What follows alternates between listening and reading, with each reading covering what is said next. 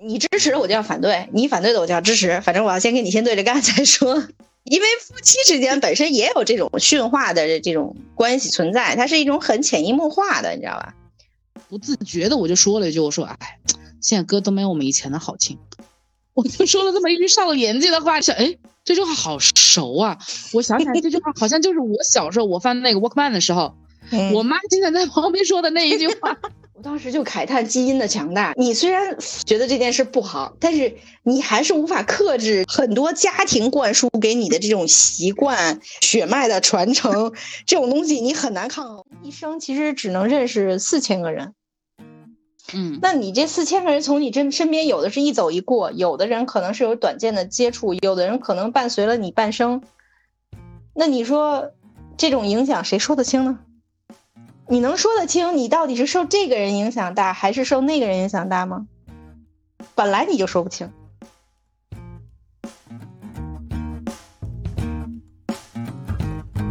大家好，这是老好玩栏目，我是老邓。最近呢，因为我跟我们家的李师傅呢，频繁的因为一件事情呢发生一些争吵，主要呢是因为我们家的洗地机，因为我的朋友呢一直在跟我炫耀他的洗地机有多好用，多好用，多好用。谁让我我下期的嘉宾徐老师啊？谁新的？他就一直在跟我宣传，因为他的洗涤机已经换了两个了嘛。大概是在一年前，他就跟我一直在劝我说：“我跟你说，这个洗地机有多好用，多好用。”慢慢的潜移默化的呢，我就开始有点眼热，我就有点想换，你知道吗？但是因为它这个价格也不便宜嘛，一个洗衣机差不多。现在家里用的什么？之前的时候是用的一个小石头的机器人。还有我的扫把，哦，就是扫地机呃，扫地机器人加扫把拖布是吧？没有拖布了，湿哒哒的那种状态让我很难受嘛。这个也是一个契机，就是让我觉得很快就可以速干嘛，不会臭是吧？不会那个湿很久。对，就这个也是我很想买的一个原因。差不多一年之前的时候，他就跟我在一直说一直说，然后我大概半年之前的时候，我就开始眼热，眼热之后呢，我就一一直瞧。瞧了瞧瞧瞧，我就瞧好了，我就想好我要买哪一款，我就开始给李师傅洗脑，因为他毕竟要两千多，你知道吗？不算特别大的大项，也算是一个中项吧。我就跟他商量，我说我想买洗衣机，我想买洗衣机，我想买洗。但是呢，半年多之前，你知道那个时候我公公婆婆是在我们家帮我带小孩的嘛？嗯，他呢就担心我们之间的这个婆媳关系又出现新的矛盾，因为洗地机出现问题，出现矛盾是吗？我因为我的公公婆婆不是都是农民嘛，嗯，他们是非常不能理解借助工具能够节省多少效率的这件事情，就他们可能不说，但是心里是不愉悦的。他们会找就是李师傅说，但是李师傅处理这种婆媳矛盾，他的这种沟通方式又很弱，嗯，他每次都是。啊啊啊，就是这样。哎，你要理解他，像巴拉巴拉，就是他用他直男的一种方式在沟通，是大家都不能理解，他就会觉得自己两头受屈，你知道吧？当然，我觉得他这里面还有一部分原因，是因为他本身自己也不太认同这件东西。但是呢，你也知道我这个人的个性是怎样的，就是如果这件事情没有获得大家的强烈反对，我可能也就算了。过了一段时间。因为我的持续力只有那么长，但是呢，因为哇，我感觉这个莫名的这个阻力之后，我觉得不行，这东西对我来说一定是非常重要的。然后后来我买了，但是我买的时候是我公公婆婆已经回老家了，阻力消失了是吧？现在只剩下摆平你老公就可以了。对，买了之后呢，李师傅呢就是一直都不太愿意碰那个东西，不管我怎么安利都不愿意碰。但是上个月的时候，他有一天。拖着拖着地的时候，因为这段时间可能腰也不是特别好，加班加的太多，加太猛，有点累。他居然很主动的问我说：“这个东西怎么使用？”然后就入坑了。哦哦，好好玩，好好玩呀！这拖完这个拖那个。所以文明进步的阻力是来源于未知，是吧？但是呢，这个不是一个个例。他认为同一件事情上面，我的朋友跟我说。我就很乐意听，但是他如果跟我说了相反的话，我一般都会拒绝他。就是我拒绝他的概率比我拒绝朋友的概率要要多很多啊。我可不可以这么理解？就是说，同样一句话或者一个观点，从你朋友的嘴中说出来，你就他觉得啊，李健觉得你就特别容易接受。然后呢，但是如果这个同样的话从他嘴里边说出来，你可能接受的这个意愿就没有那么高，是不是这么个意思？一般来说，因为他跟我朋友的观点多数是相反的。而我觉得我比较认同的是我朋友的那个观点，那这更大条了。所以呢，就我们为朋友和他，我愿意接受哪个，就经常为了这件事情而发生这种争执。生气。嗯，我们昨天也讨论了一下，就是为什么他会对于这件事情生气，以及为什么我愿意接受朋友的观点一些。我觉得从我的角度来说是这样。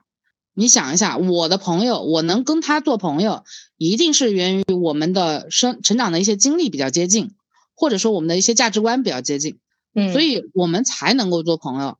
那我能够接近他，就是更加接受他的观点一些，我觉得这个是很正常的一件事情。但是他的这个价值观、这种成长环境，他是跟我差很远，甚至可以说是完全相反的。确实。我小时候跟我父母是很少有这种谈心的机会的，因为我的我爸爸对于家庭基本上就是零，不怎么管。然后我妈妈呢是一个就是自我意识非常强烈的人，不光是我，所有的人在他面前都会变得很小。所以的话，我也很少跟他谈心，只要是观点的或者是内心的想法的东西，都以他为准。但是我主要有个抒发口啊。其实我小时候我真的是一个社牛。我很喜欢聊天的，那我能够找谁呢？我大部分的时候找的就是我的朋友，这是我的一个成长背景。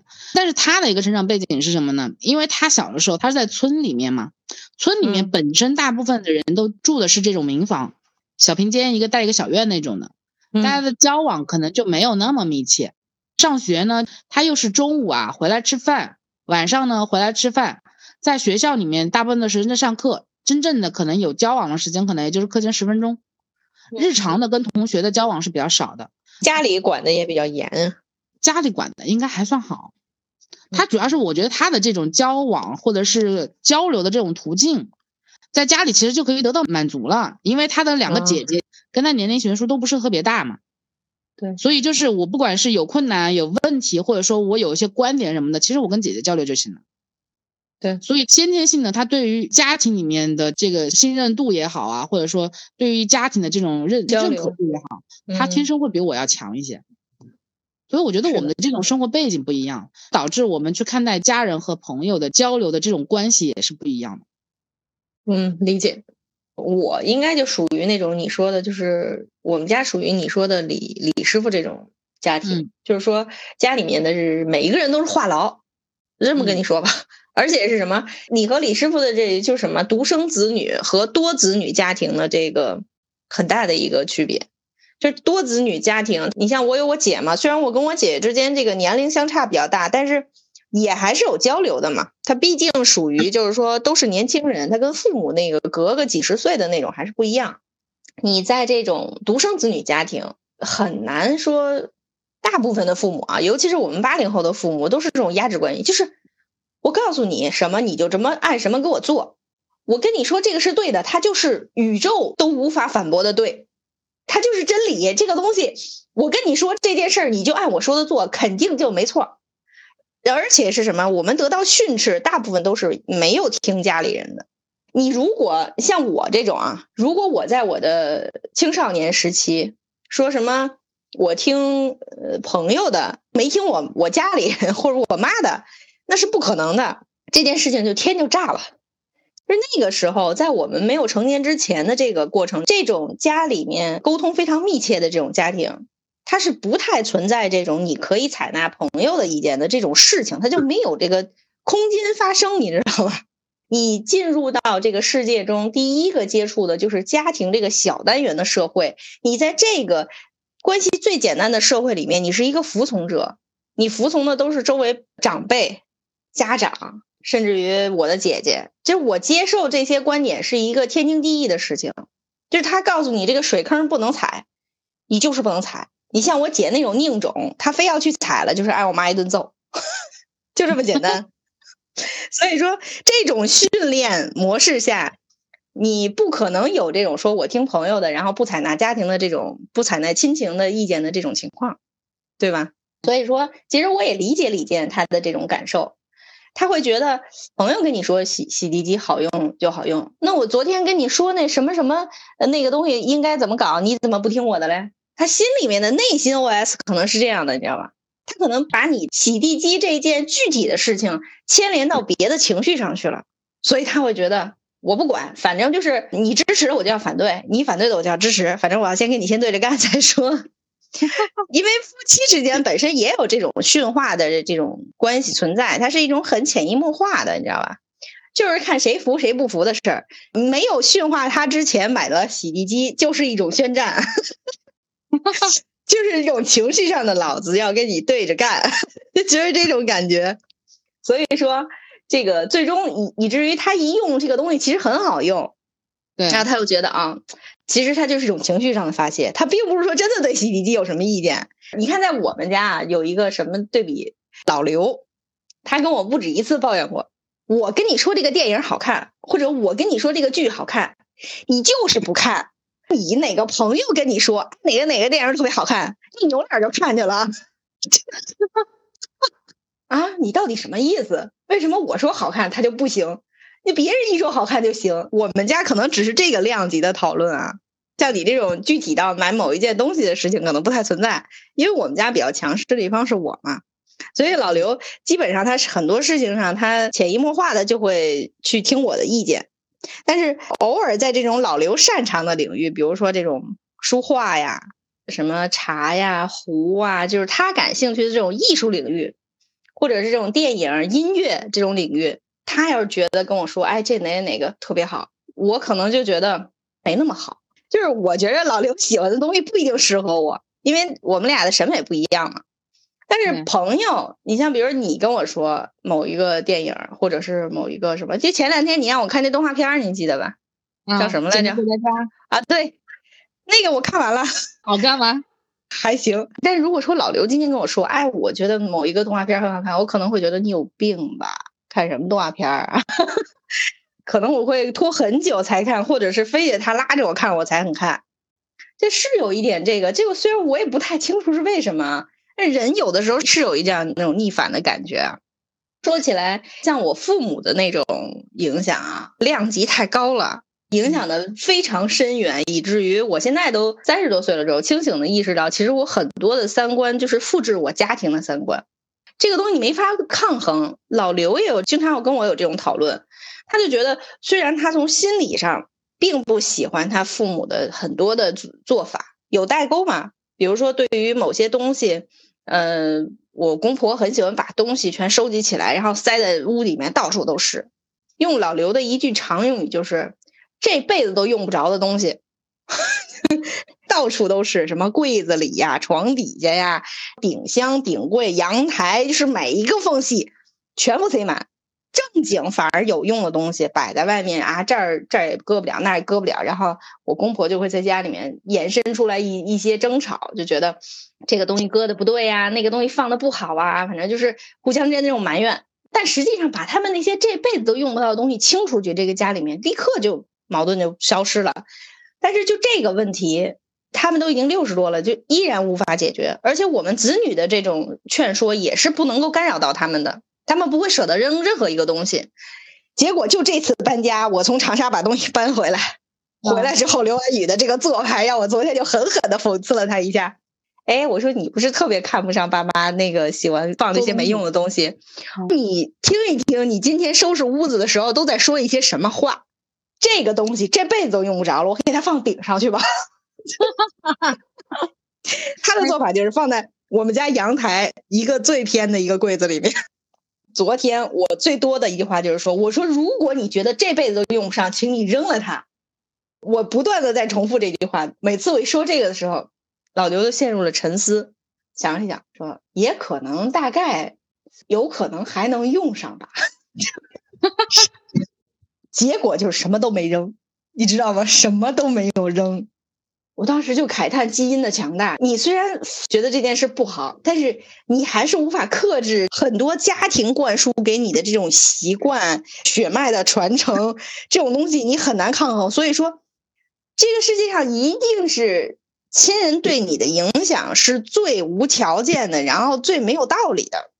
但是人生可能就那么几个好朋友吧，我觉得终其一生啊，可以称之为好朋友的，可以跟你构建成就是说是友情关系的人。那么这些人，我们为什么习惯于听他们的？就是像你刚才说的，他们跟我们的三观是有很多一致的。你会在某一个方面上很欣赏他，或者是你觉得他的身上有很多你没有的，但是你喜欢的特质。那么这个时候，你们之间的这种关系长时间建立、确定下来之后，你会非常信任他。嗯，这种信任往往有的时候和金钱、和势力、和什么社会关系什么没有什么太大的关系。这就是为什么你经常有很多那种忘年交，就是那种嗯，一个年纪很大的和一个年纪就可能差个二三十岁的那种，但是他们会有一种很奇怪的友情关系。说到这个，就不得不说我成都的这个姐们儿。他就是一个有忘年交的人，而且他有很多的忘年交。像他这一类，他会有很多这种生命中很重要的朋友，或者是能够左右他非常大，甚至于买房这种事儿，他就是被他这个忘年交的朋友从北京拖到成都，按到那儿就买了一套房子。你能想象吗？就是一个朋友对你会有如此大的一个影响力。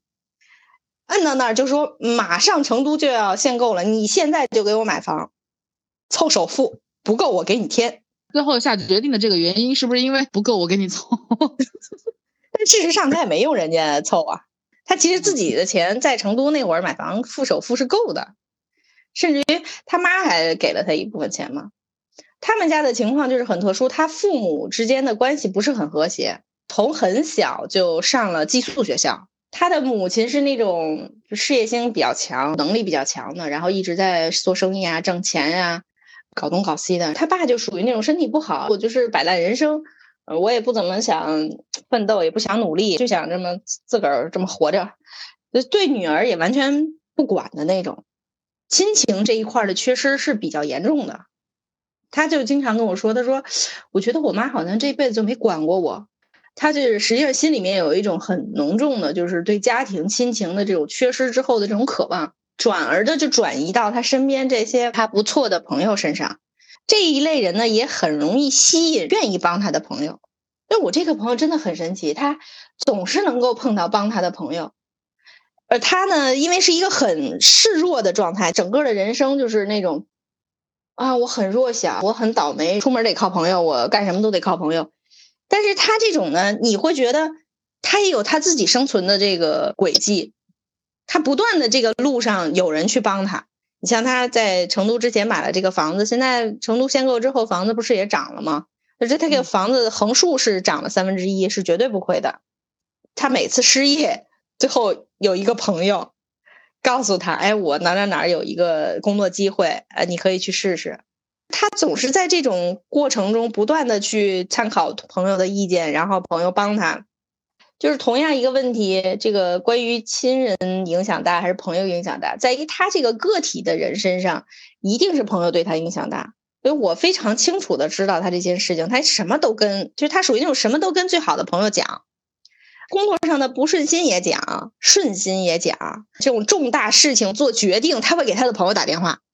到这种程度，他但是他不会给他妈打电话，他总觉得他的父母是落后的，给他提供不了帮助的。事实也确实如此啊，所以我才延伸的去想，就是这种朋友影响力在整个人生的这个占比中比较高的这种人，大多数其实是家里面提供不了很多的情感帮助啊、物质帮助啊，从小的交流就会比较少，所以会导致他感觉他的朋友占比高了一些。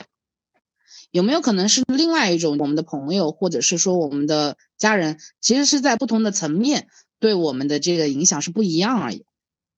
我觉得朋友这方面的影响应该是情感氛氛围更大吧。因为我你想啊，我我一直是觉得，就是家里面对我的影响应该是比较小的，就除了我姥爷嘛，因为我小时候姥爷带大的嘛，就是我们虽然说年纪差别其实更大，隔了辈了嘛，但是呢，实际上我感觉我跟我姥爷其实是有很多可以聊的东西，很多的共同话题什么的。嗯他不会去把他的观点强加于我。相对来说，我妈妈对我的影响没那么大，因为我小时候就是属于服从的那个状态多一些。特别是我有了自我意识之后，我很多时候我其实是不认同他的嘛。你骨子里面其实全是反骨。对，但是呢，我觉得我不认同我妈。按道理来说，我应该受我妈的影响比较小。然后后来我发现什么叫做血脉唤醒呢？我有一会儿听歌，听了一首什么歌，也是一个小朋友推荐给我的。听了之后就无感，不自觉的我就说了一句：“我说，哎，现在歌都没有我们以前的好听。”我就说了这么一句上了年纪的话，想哎。这句话好熟啊！我想起来，这句话好像就是我小时候我翻那个 Walkman 的时候，我妈经常在旁边说的那一句话。我血脉唤醒了，唤醒。后来我就想，哎，其实我妈对我的影响，可能就是说在一些语言上面、行为方式上面、呃，生活方式上面，比你想象中的肯定要大。对，就在这些方面来说，其实可能对我的影响是比较大的。包括就是我现在的这种强迫症，我不知道你上厕所有没有这个习惯，嗯，数那个卷纸嘛，用几格？我上厕所我我必须要数几格，你知道吗？因为我记得我小时候上小号，我妈就是必须三格，不能多也不能少，导致我现在说，哎，我说只有两格纸了。然后李健说：“你上个小号，两格纸还不够你用吗？”啊，我心说好像其实也是可以的，但是我我的习惯必须是三格，大号是第一次得抽六格。妈呀，这么细吗？有这个必要吗？我的天呐，这个生活习惯就跟我很久，就一直没法改。但是我们在处理类似于像观点上的一些问题的时候，我跟我妈绝逼不是同一种。就是你是属于他的反面，应该对。就我不是昨天的时候我跟你说嘛，就是我特别讨厌别人说，哎呀，这个女孩子要打扮的干干净净的什么的。嗯嗯嗯嗯，这一点我觉得我老公他像是我妈的儿子，他们俩都同 同样的说过这个话，对我的女儿就说，哎，一个女孩子你讲究一点行不行？干干净净的把头发扎好。这个话我听了我就会很生气，因为我觉得说。这跟女孩子没什么关系，就是你是个人，你你不都应该要应该这样干净？对对，这跟女孩子有什么关系呢？所以我觉得我在观点上面，我跟我妈很少同频，但是我跟我姥爷，或者是说我跟我的很多朋友们，我们的观点是差不多的。大部分在性别上面来讲的话，我们觉得是没有什么太大区别的，对，就是个性别而已。但是跟我妈或者是跟我老公，他们俩又是另外一派，他们会觉得女孩子是一个女孩子应该有的样子。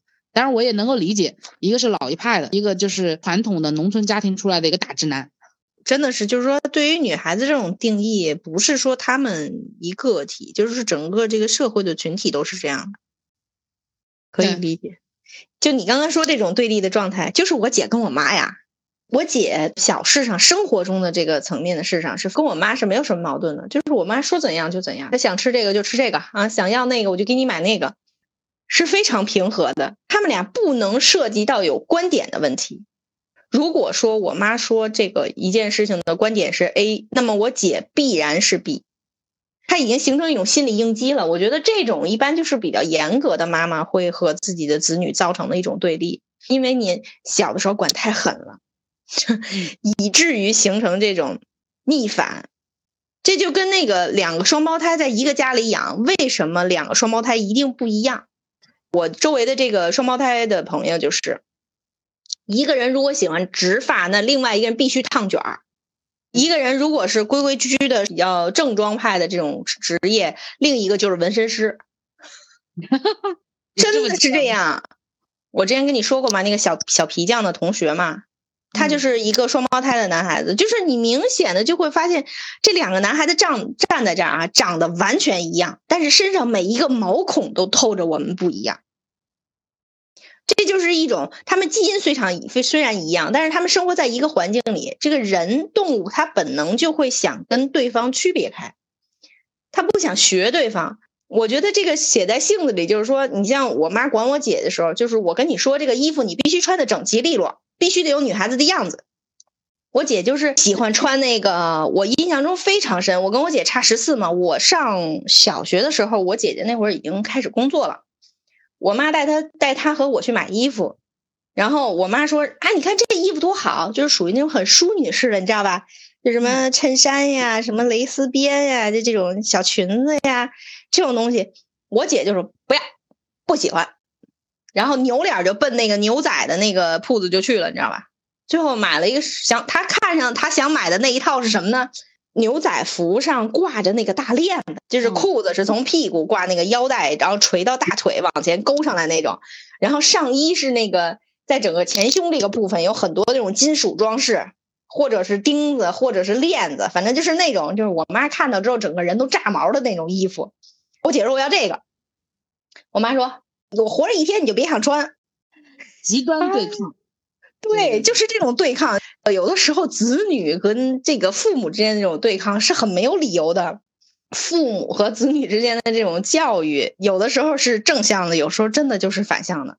我反正观察来呢，压力越高的教育会造成这个逆反心理越严重，反而是这种比较宽松的这个家庭环境，会让这个子女压力比较低的情况下，反而更容易接受父母的观点，接受这个家庭的这个价值观。高压干涉到一定程度，就彻底听不进去了。所以说，受谁影响，影响到底有多大，这个事情真的是一个个体一个样的。那我问你啊，我觉得你也很叛逆，只是你的叛逆的表现出来跟别人不一样。对呀，你觉得说你这种叛逆，你觉得是谁影响了你？我的叛逆来源于我的经历。我呢，因为从小的这个成长过程过于复杂。从农村再到城市，然后从城市再到上学啊，什么这一路上很波折，然后呢，导致说我最后在我的婚姻上，我甚至选择的都很倔强，就其实是不符合我我妈的这种预期的，卡着晚婚的边儿结的婚。当时好像是我本来想在零八年领证嘛，我妈就说你着什么急呀？那会儿因为跟跟老刘认识还就是一年吧，不到一年，我妈觉得还快了嘛，其实。我心里面的内心的语言就是，我想赶快脱离我现有的高压的家庭，因为我我妈你是了解的嘛，她是也是一个自己，她自我非常难以去让人，她碰触不了，你知道吧？它的边缘就是，虽然我们家整体的环境是话痨环境，大家有沟通，但是我们家的沟通呢是单向的，就是父母说，我告诉你这事儿就这么办，他就是对的，这宇宙唯一的真理就是这个。你就给我按这个来，你不按这个来，你早晚就得吃亏。就这种调子，你很难说人不叛逆。我其实叛逆是从初中开始，就是我妈那会儿，当时离开我们，然后去通州那边做生意嘛，这挣点这个这买房子的钱。但是他是退休了之后又去做的生意，所以说他有一阵就没管我，然后我的天性就彻底解放了。解放之后就再没收回来过。就是其实你看到过这个世界上。别的人是怎么自由自在的活着，那么你就很难再缩回到原来自己这种循规蹈矩的生活里面。就是小学毕业快到初中那会儿，我妈一不管我，然后这个世界上我发现哦，原来大家有这么多的生活方式，有的人是不被高压的，有的人是可以放学在外面出去玩的，有的人是可以不回家吃饭的，他可以在学校吃，他可以在路边摊吃盒饭，你会觉得哦，他们好自由啊。就不像我这种每天到点就得上学，到点就得回家，中午还得回家吃一趟饭。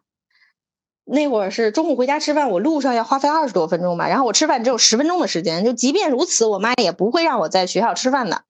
嗯，而我的生活原来是过度规矩，知道吧？就是规矩到那种每一条每一框你都要遵守，一每几乎是每一分钟都没有什么误差的。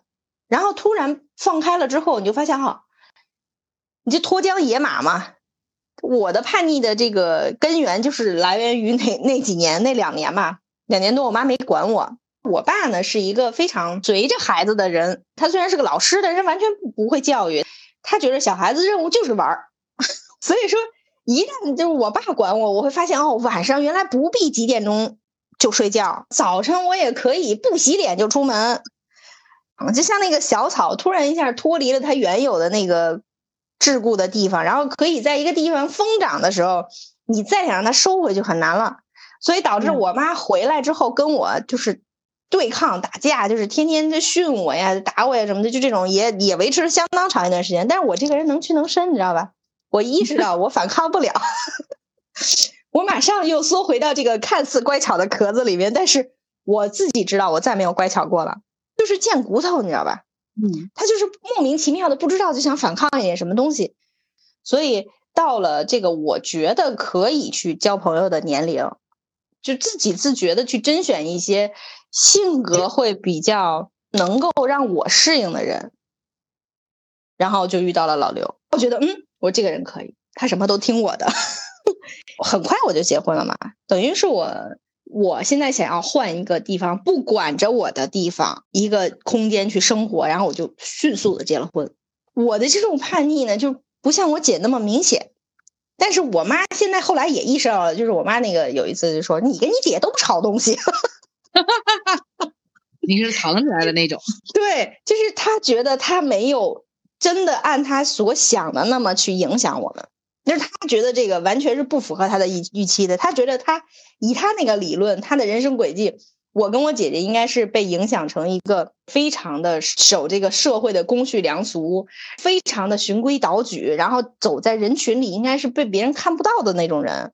我妈就是这样一个人，她觉得你应该泯然如众人，而不应该在这个人群里面穿戴呀、行为举止啊，让人家感觉出来不一样。他觉得这个是不 OK 的，呃，我姐就说，以我妈的道德标准来要求的话，这个世界上绝大部分都应该枪毙。这件事情是他直到了大概也从七十五岁左右吧，我妈才被我和我姐姐这么反洗脑洗的，现在稍微有一点不这样了。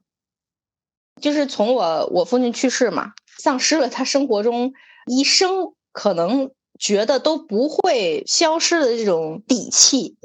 然后他才开始听得进去我和我姐说话，就他觉得这一辈子我爸都是应该是一个惯着他，然后无条件的去支持他的这么一个人。然后当这么一个人从生活里面消失之后，当我妈的生活中没有了这样一位靠山的时候呢，他反而听得进我和我姐的话，因为他清楚的认识到了这个世界上有这种紧密亲密的这种关系的人，也就只有我和我姐姐了。他从。心底里去认知一件事情，就是说我和我姐姐不会去骗他或者害他的，因为我们没有必要。开始建立这种很依赖的关系的时候，他反而听得进去你的一些想法，而且他开始思考。他原来其实我妈是一个拒绝思考的人，他觉得他是这世界上最正确的三观，是所有人都应该有的三观。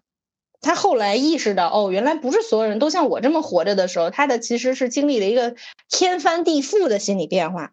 这个是在人这种很极端的情况下才会产生的这种事情，所以说亲情之间的那种相互影响，从我妈的这个年龄和角度来讲，都还存在。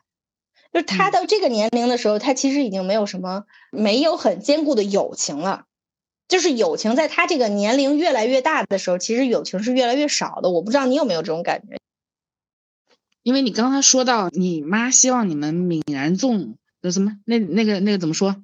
泯然如众人啊！我你说这个的时候，我突然想到一个反面的例子，就是我自己的身上，就是朋友和家庭对我的影响，它其实是它是一个动态的，它是一个阶段一个阶段在变化的。你看我长大的这个过程里面，不管是朋友也好，家人也好，就很多人说我不太接地气。你刚刚说的时候，我就一直在想，就是我这个不太接地气，和你妈说的那个希望你们泯然于众人。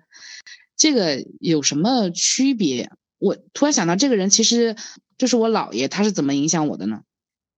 因为我跟他生活的那一段时间里面，是我真正的见识到了这个世界是非常有趣的一个世界，它是非常规律的嘛。到了下午四点多钟的时候，他就开始念毛笔字，到晚上七点半左右的时候，就新闻联播结束的时候，他会拿那个日历，我们小时候那日历不是一翻一页吗？嗯。记录第二天的这个天气，虽然我到现在为止我也不知道这个东西有什么作用，但是你会看到啊，不同的地方它会有不同的这种气候。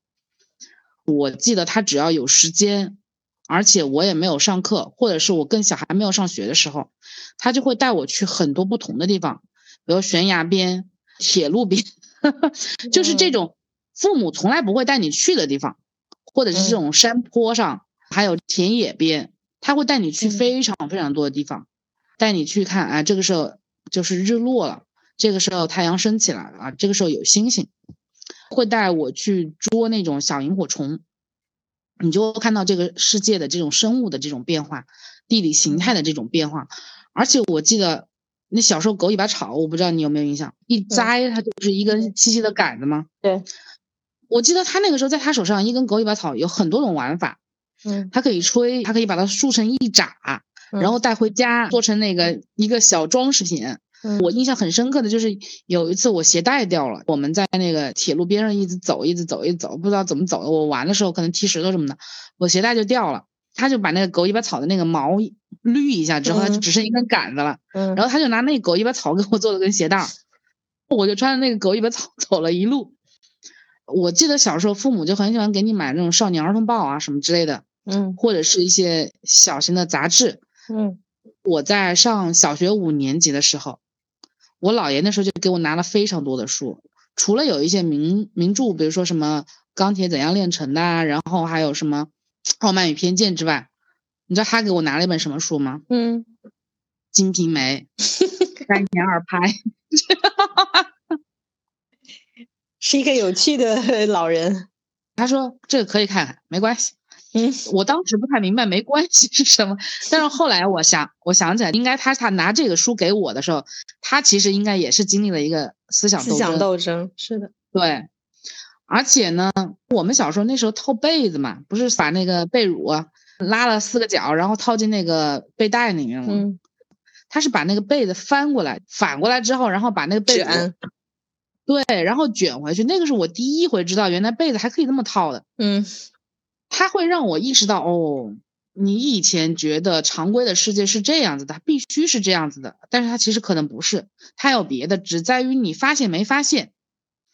我觉得这个对我影响就非常的深刻，导致于说我每次去看一些东西或者一些新鲜的东西的时候，我就老想去试它。旧的东西我就想去试一下这个东西有没有新的玩法，新的东西我就想这个东西能做成什么样。我之前一直不知道是什么心态。有一次的时候看了一个节目，他说了有一种人叫做体验派人生。嗯，就他这一生碌碌无为。嗯，但是他体验到了很多有趣的事情。但是他就什么东西都想做。他都想去体验，他这一生里面就只为体验而存在。所以我说，哦，原来我就是这种体验型的人生，体验派的人生是起源于我姥爷。嗯，啊，也就是我妈后来说我不太接地气，就在于这里，就是在我童年的那个阶段里面，我觉得他给我的这个人生观，或者是说我的这种后来的性格，有一个非常大的一个影响。但是我后来，我不是说我下一期要邀邀请徐老师吗？嗯。徐老师，我为什么说他对我影响非常的大呢？就他是我人生当中很重要的一个转转折点。就是我认识到“朋友”这个词的定义的时候，其实是我从徐老师开始认识的。我以前对于朋友的定义其实是非常不清晰的。我觉得就是说大家可以一起玩、一起聊天、一起吃饭，然后一起讨论问题，那个就叫做朋友。徐老师是怎么让我认识到了“朋友”这个词语呢？我跟你说过没有？就是我跟徐老师以前工作上面，其实我们是属于同样的乙方的对抗的关系，竞争关系嘛。嗯。但是呢，他娘家那地方离我住的那小公寓很近，你知道吧？嗯。下了班之后就会给我打电话，他说你在家吗？你是不是住在那个什什什么地方？哦，啊，我们家离这里非常近，我到你家来好不好？我说还能这样吗？我不是对立关系吗？但是他就经常到我家来玩，我们就一起喝茶，我们一起看书，我们一起看电视。有时候什么也都不做，也不聊天什么的，就看会电视，然后他就回去了，就很奇妙。但是我那个时候还没有一个对于朋友这个东西跟他有什么关联。有一次我是在离职之后，我就跟他说我离职的故事。他说你发现没有？说你所有的离职其实都是一个原因，因为一个人的原因。你既不是因为这个工作的这个工作性质不满意，你也不是因为这个钱不满意，你往往都是因为某一个人，就这个人你搞不定，你克服不了，你不喜欢。包括你在一个工作里面持续的工作，也不是因为他的发展前途有多么好或者怎么的，大部分是因为这个老板你认可，是你的工作永远都跟你对某一个人。息息相关，甚至于对你起决定性作用。如果说你要再去找下一份工作的话，如果你不突破人的这个因素的话，他说，我觉得你接下来还是会因为这个东西而进一家公司，或者因为这家公司留下来，或者是说因为这个原因而离职。我本来觉得这件话到了这个就打止了，他准备拿回去琢磨他这个话的时候，他后来又说一句，他说，当然这个也没有什么问题。他谁规定离职一定要因为钱呢？离职一定要因为工作性质呢？你就可以因为人啊。他说你下一份工作因为人离职也没有什么不可以呀。那一刻我就有一种，我不知道你有没有这种感受，就是那种心口突然下被一把枪砰射了一下一样。就这个人他教会我，你怎么样去认可自己。我我的人生没有你这样的时，我是一个高度认可自己的人，没有任何人能击中我。我记得那会儿刚结婚的时候，老刘就说：“哎，你穿那衣服那太土了，然后怎么怎么的，然后让我一顿暴锤，按在地里面的锤的那种。锤过之后，他以后再也不再 对我穿衣服产生任何的这个。一每次一出门，老刘就说：啊，你穿这个出去啊？我说啊，呃，啊，挺好。都是被练出来的。是的，李师傅好像没有这一些。他好像也不太在意你穿什么出去，是吧？我也忘记他今天早上穿什么了。哦，他今天好像穿了一个皮的。他会注意我，因为我的衣服在他来看都可能稍微夸张了一些。你就披个毯子出去啊？我说不是，他有俩袖子。大部分他穿什么，我好像就经常忘记。他的衣服就没什么可以记的点，主要是。嗯。老刘其实是比较在意这些的，就是老刘在穿衣上的这种利落程度，有时候我老跟他说：“我说你是我妈生的吧？”哈哈哈因为他有时候说一些我的话，我说我，我说我感觉听见我妈说话了，我说你干嘛呢？我说我说你管我呢，就这种很有趣。所以我说，人这一生终其一生都在受周围的亲情也好、友情也好的这种裹挟。就是你总会在不同的时刻、某种场景下，接受周围人的这种注视和改变。你说不清，在某一个时刻，某一个人其实他对你产生了影响，但你也未必记得。人一生其实只能认识四千个人，嗯，那你这四千个人从你这身边，有的是一走一过，有的人可能是有短暂的接触，有的人可能伴随了你半生。那你说？这种影响谁说得清呢？你能说得清你到底是受这个人影响大，还是受那个人影响大吗？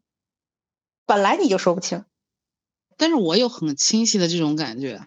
你忽略了你潜意识的影响，那是你认为有些东西是对你受受到影响的，就是那些这一部分影响是你意识到的，但是还有一些是你没有意识到，可能在某一天某一个时刻才意识到的事儿。它是你此时此刻不知道，但是它确实对你产生影响了。就比如说，现在的歌都没有我们以前那么好听。对，你会 go back 了，朋友。对，好像是这么回事。所以你不要去思考那么多啊！我到底受了谁的影响？你管他呢？反正他妈我就是这么一个被影响到大的人。我活到今天，我受了多少人影响，我自己哪知道？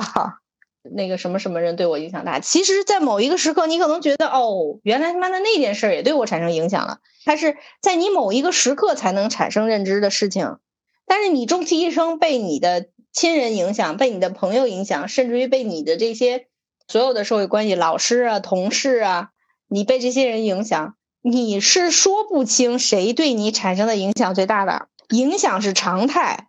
你的一生每一分钟都在被整个这个你的人群关系在裹挟，你每时每刻其实都在产生变化，都跟之前的你不一样，也有可能在某一秒你突破了之后会产生一个比较大的认知上的飞跃，那你谁知道那一时刻是什么时候呢？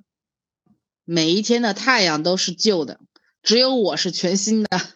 我希望一些伟人来影响我。你这个屁话一点味儿没有，真的。